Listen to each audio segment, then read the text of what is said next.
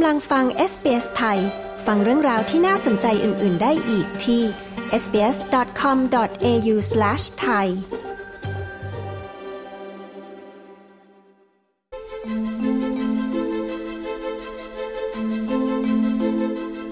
พูดคุยของ SBS ไทยในวันนี้นะคะ ผู้เชี่ยวชาญด้านสุขภาพจิตคนไทยในเมลเบิร์นย้ำ ไม่ว่าบาดแผลทางใจจากความรุนแรงในครอบครัวจะมากหรือน้อย แต่ก็ควรได้รับการบำบัด เพื่อให้ผู้ที่ก้าวออกมาจากประสบการณ์เลวร้าย สามารถก้าวต่อไปอย่างมั่นคงในอนาคต โดยไม่มีแผลเป็นทางใจตกค้าง คุณสุสุลิเวนแนะนำแนวทางที่จะสามารถขอรับการบำบัดด้านสุขภาพจิตได้ฟรีในออสเตรเลียสำหรับผู้รอดพ้นจากความรุนแรงในครอบครัว และความสำคัญของการดูแลจิตใจ หลังผ่านพ้นเหตุการณ์เลวร้ายในชีวิตคู่ค่ะ ดิฉัน ปริสุทธ์สดใส SBS ไทย มีบทสัมภาษณ์เรื่องนี้ค่ะ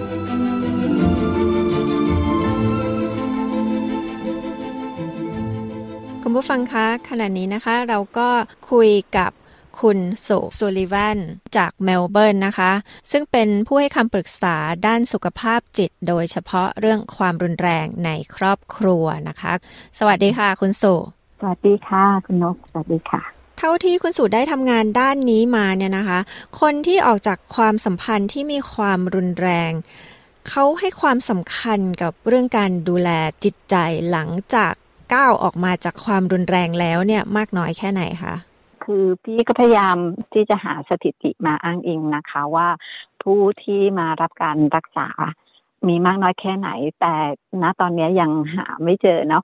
เพราะฉะนั้นจะพูดจากประสบการณ์ตรงแล้วกันนะคะ เพราะว่าพี่ก็ทำงานอยู่ตรงนี้นะคะ แบบนี้แล้วกันค่ะคุณนกนึกถึงพีระมิดอะนะคะฐานพีระมิดคือผู้ที่ประสบความรุนแรงในครอบครัว ส่วนตรงกลางคือผู้ที่ หาความช่วยเหลือนะคะ ก็คือเข้ามาหาเจ้าหน้าที่เข้ามาหาหน่วยงานรัฐ ที่เขามีอยู่ทั่วไปทั้งประเทศเนี่ยค่ะ เพื่อขอความช่วยเหลือ และในส่วนของการรักษาบาดแผลทางจิตใจก็คือยอดของพีระมิดนะคะ เพราะฉะนั้นเนี่ยจำนวนสัดส่วนของผู้ที่ประสบความรุนแรงในครอบครัว กับผู้ที่ผ่านพ้นประสบการณ์อันเลวร้ายนี้มาแล้ว และผู้ที่เข้ามารักษาเนี่ย มันยังน้อยอะค่ะ ถ้าเทียบกับจำนวนคนทั้งหมดที่เจอเหตุการณ์มาค่ะ ทำไมคนที่ออกมาจากความสัมพันธ์ที่มีความรุนแรงแล้วเนี่ย มักจะละเลยเรื่องการดูแลรักษาบาดแผลจิตใจทีหลังล่ะคะก็อาจจะมีจากหลายสาเหตุนะคะ บางส่วนก็คืออาจจะไม่ทราบเลยก็ได้ข่าวว่ามีการให้ความช่วยเหลือด้านนี้อยู่ โดยมีการรักษาฟรีนะคะ ไม่มีค่าใช้จ่าย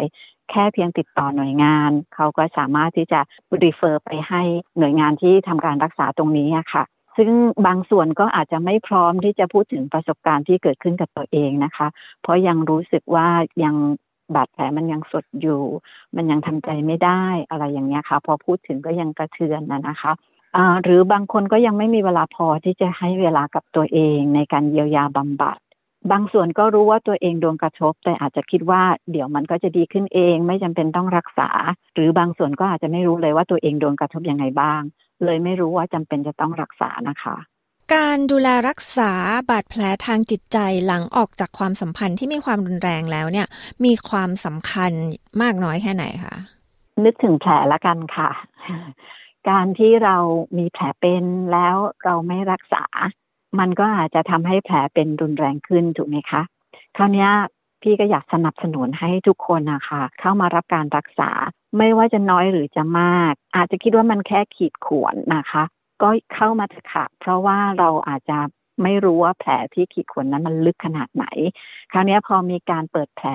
มาฟังมาพูดมาคุย เอาสิ่งที่ลึกๆข้างในออกมาเนี่ยพี่เชื่อว่าเราทุกคนจะได้ประโยชน์จากตรงนี้ค่ะ อะไรที่มันอยู่ข้างในหรืออะไรที่เราไม่เห็นมันนะคะ ไม่เอาออกมาดูมันเนี่ย เราก็ไม่รู้ค่ะ ว่ามันลึกขนาดไหนกว้างขนาดไหน หรือรุนแรงขนาดไหนนะคะ เพราะฉะนั้นเนี่ยพี่เชื่อว่าการที่เราอยู่ในความสัมพันธ์ที่มีความรุนแรงเนี่ย มันโดนกระทบแน่นอนอยู่แล้วค่ะ จะมากจะน้อยเพียงไหนก็กระทบ เพราะฉะนั้นพี่อยากจะสนับสนุนแล้วก็ อยากจะให้เราทุกคนนะคะตระหนักถึงข้อนี้แล้วก็มารับการรักษาด้วยค่ะ เพราะว่าอย่างที่บอกมันก็เป็นการรักษาฟรีนะคะ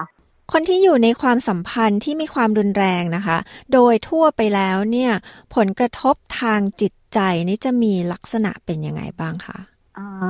เดี๋ยวเรามาเข้าใจนิดกันก่อนนะคะ ว่าความรุนแรงในครอบครัวค่ะ มีผลกระทบทั้งทางร่างกาย อารมณ์จิตใจ การเงิน ทั้งระยะสั้นและระยะยาวนะคะ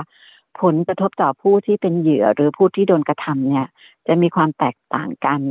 จะมีความเครียดสะสมของการกระทำแต่ละอย่างแตกต่างกัน และความรุนแรงก็ขึ้นอยู่กับปัจจัยที่ซับซ้อนหลายอย่างเลยค่ะ เพราะฉะนั้นเนี่ยมันก็จะบอกได้ยากว่าแต่ละคนเนี่ยจะโดนกระทบอะไรยังไงบ้างนะคะ แต่ครั้นี้ถ้าเราพูดถึงเรื่องของความเครียดจากโดนกระทบอย่างรุนแรงนะคะ ซึ่งถ้าเราเคยได้ยินภาษาจากทางจิตวิทยาที่เขาใช้กันว่า post traumatic stress disorder นะคะ เรื่องคำคำนี้ก็อาจจะเช่นคุณนกเคยเห็นประสบการณ์ของคนที่โดนรถชนอย่างเงี้ยค่ะแม้ว่าจะไม่ใช่ตัวเราเองเนี่ยที่เป็นผู้ถูกรถชน แต่การเห็นก็ยังยังกระทบเราเหมือนกันใช่ไหมคะแต่ครั้นี้การที่คนอยู่ในความสัมพันธ์ที่มีความรุนแรงในครอบครัวเนี่ยค่ะ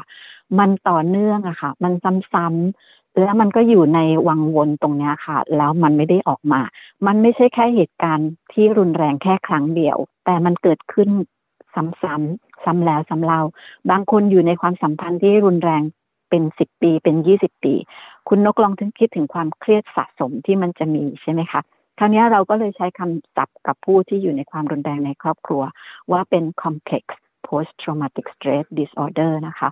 ซึ่งเป็นความเครียดสะสมค่ะ ซึ่งจะก่อผลในระยะยาวเนี่ยอย่างแน่นอนเลยค่ะ ซึ่งผลที่กระทบที่ทำให้คน ที่อยู่ในความสัมพันธ์ที่มีความรุนแรงในครอบครัวเนี่ยก็อย่างเช่นจะรู้สึกว่าตัวเองโดดเดี่ยวนะคะ ไม่สามารถไว้ใจใครได้ง่าย ๆ สูญเสียความมั่นใจในตัวเอง มองตัวเองต่ำต้อยด้อยค่า ไม่มีค่า มองว่าตัวเองเนี่ยกลัวการถูกทอดทิ้งอะค่ะ เพราะว่าตัวเองเนี่ยเป็นคนไม่มีค่าใช่ไหมคะก็กลัวว่าถ้าเขาทิ้งเราเนี่ยแล้วเราจะอยู่ยังไง โดยที่ไม่สามารถจะควบคุมอารมณ์ตัวเองได้ อันนี้เป็นผลกระทบในระยะยาวเรื่องจิตใจ ซึ่งจะผลกระทบต่อเรื่องของร่างกายด้วยเลยนะคะ ในระยะยาวเลยคุณสุขาหลายคนอาจจะคิดว่าเมื่อออกจากความสัมพันธ์ที่มีความรุนแรงแล้วเนี่ย ผลกระทบทางจิตใจ ก็อาจจะหายไปเองได้ อันนี้เนี่ยจริงไหมคะ แล้ว ถ้าสมมติว่ามันไม่หายไปเนี่ยมันจะส่งผลกระทบต่อเนื่องไปอีกเหรอคะ ในเมื่อถ้าเราออกมาจากความสัมพันธ์นั้นแล้วอะคะ่ะ จริงๆแล้วเนี่ย aftermath มันมันเยอะกว่าที่เราคิดนะคะ ถามว่าหายเองได้ไหมมันขึ้นอยู่กับความรุนแรงอะคะ่ะ อย่างที่เคยเกริ่นมาตอนต้นนะคะว่าความรุนแรงของการโดนกระทบเนี่ยไม่เท่ากัน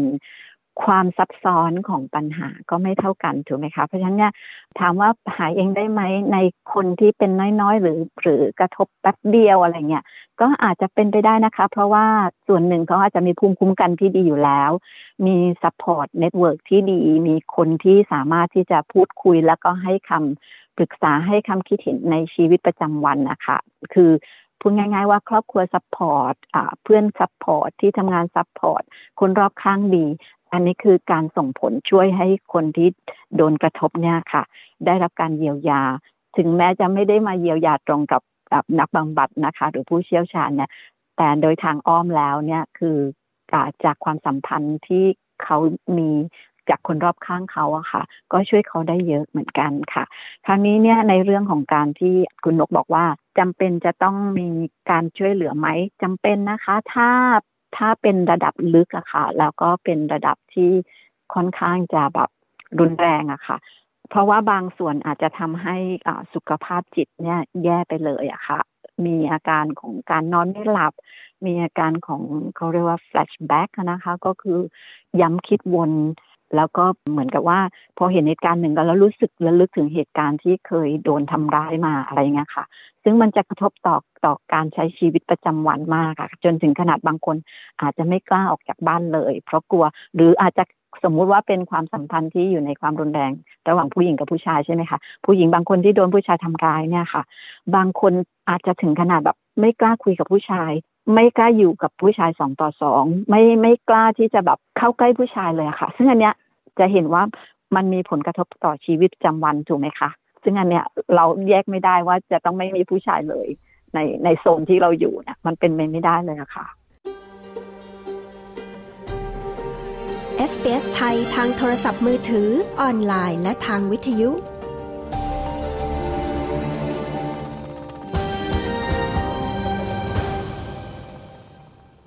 หลายคนนะคะที่ออกมาจากความสัมพันธ์ที่มีความรุนแรงแล้ว มีที่อยู่แล้ว มีเงินช่วยเหลือแล้ว แต่ว่าอาจจะมีอาการทางจิตใจที่หลงเหลืออยู่เนี่ย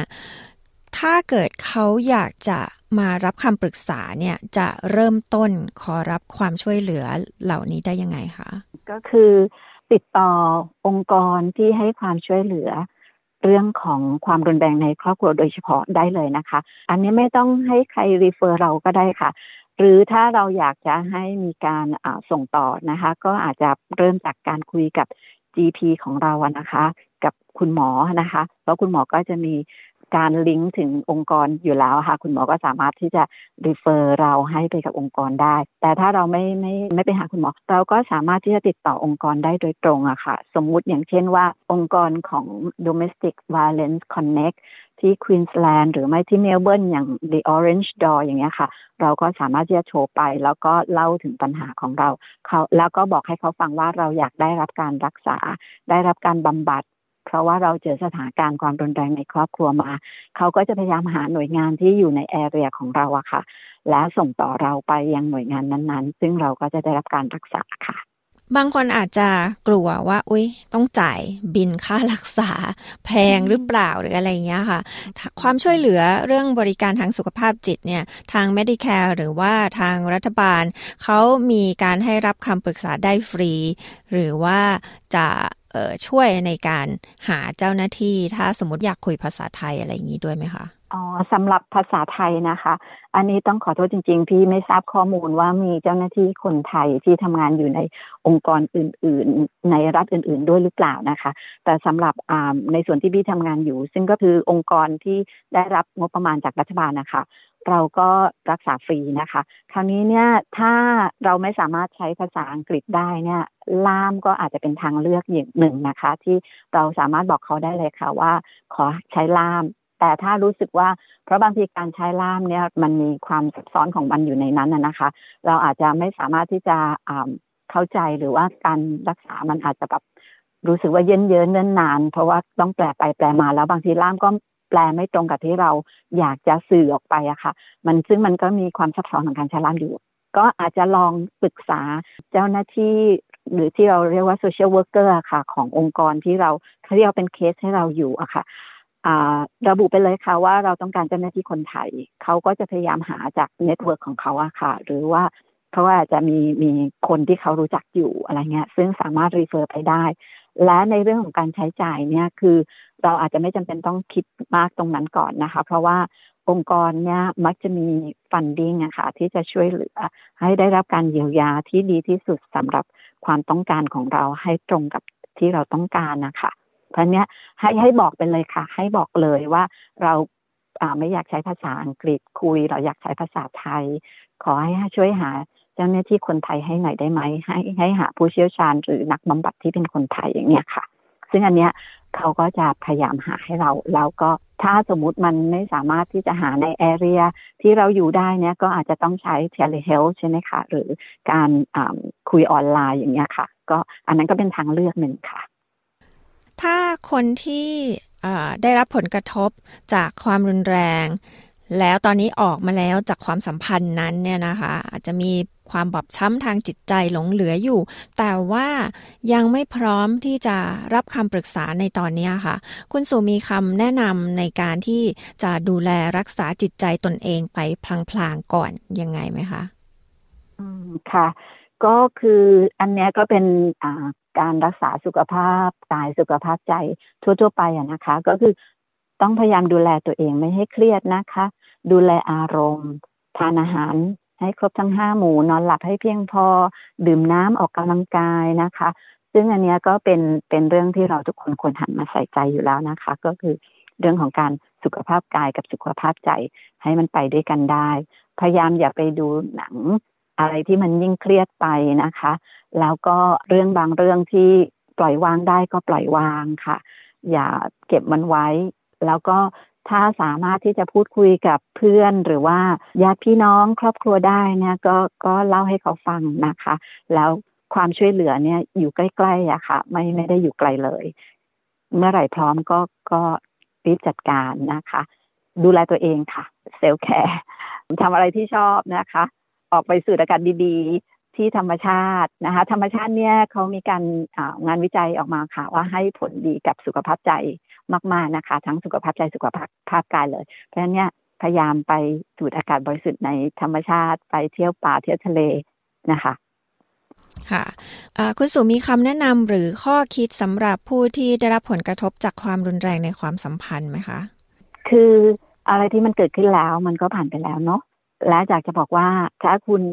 ผ่านมันมาได้แล้วเนี่ย คุณสุดยอดมากค่ะ เพราะว่ามันไม่ใช่เรื่องง่ายเลยเนาะ ที่จะออกมาจากความสัมพันธ์นั้นๆได้ เพราะว่าโดยสถิติแล้วเนี่ย คนที่ทำร้ายเราเนี่ยค่ะ ก็คือคนที่เรารัก คนที่เราไว้ใจ คนที่อยู่ในครอบครัวของเราถูกไหมคะ เพราะฉะนั้นการจะออกมาจากวงจรตรงนั้นเนี่ย มันมันยากแล้วก็มันต้องผ่านความยากลำบากมามากมายค่ะ กว่าที่จะถึงเวลาที่เราตัดสินใจ กว่าถึงเวลาที่เราเดินออกมาจากวังวนตรงนั้นได้เนี่ย จะบอกว่าคุณสุดยอดมาก ๆแล้วนะคะ เพราะฉะนั้นเนี่ยลำดับต่อไปที่ที่เราจะทำก็คือ เราก็หันมาดูแลรักษาสภาพจิตใจเรานะคะ ในความสัมพันธ์ที่เป็นความรุนแรงในครอบครัวเนี่ย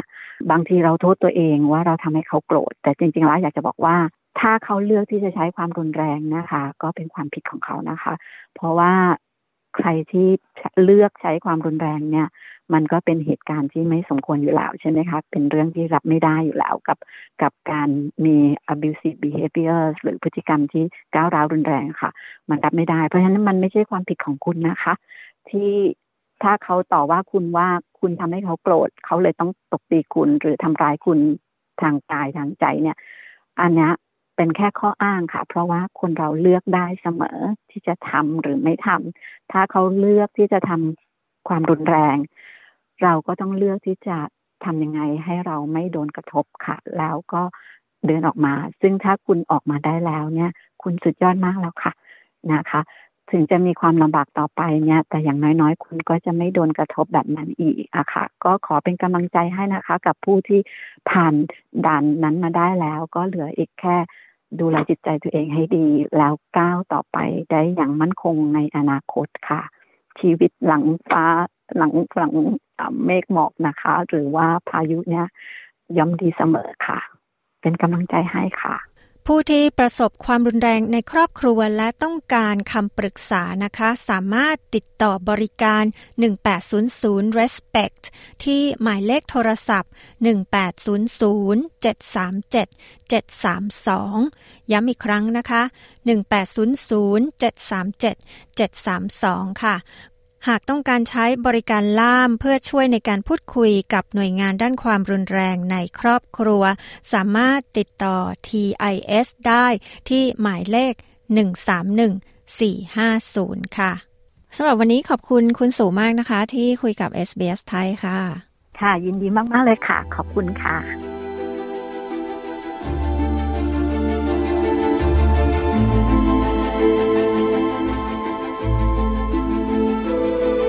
ที่ผ่านไปนั้นเป็นการพูดคุยกับคุณสุสุลิวันที่เป็นผู้ให้คำปรึกษาด้านสุขภาพจิต โดยเฉพาะด้านความรุนแรงในครอบครัวนะคะ ดิฉัน ปริสุทธ์สดใสเอสเปียสไทยรายงานค่ะ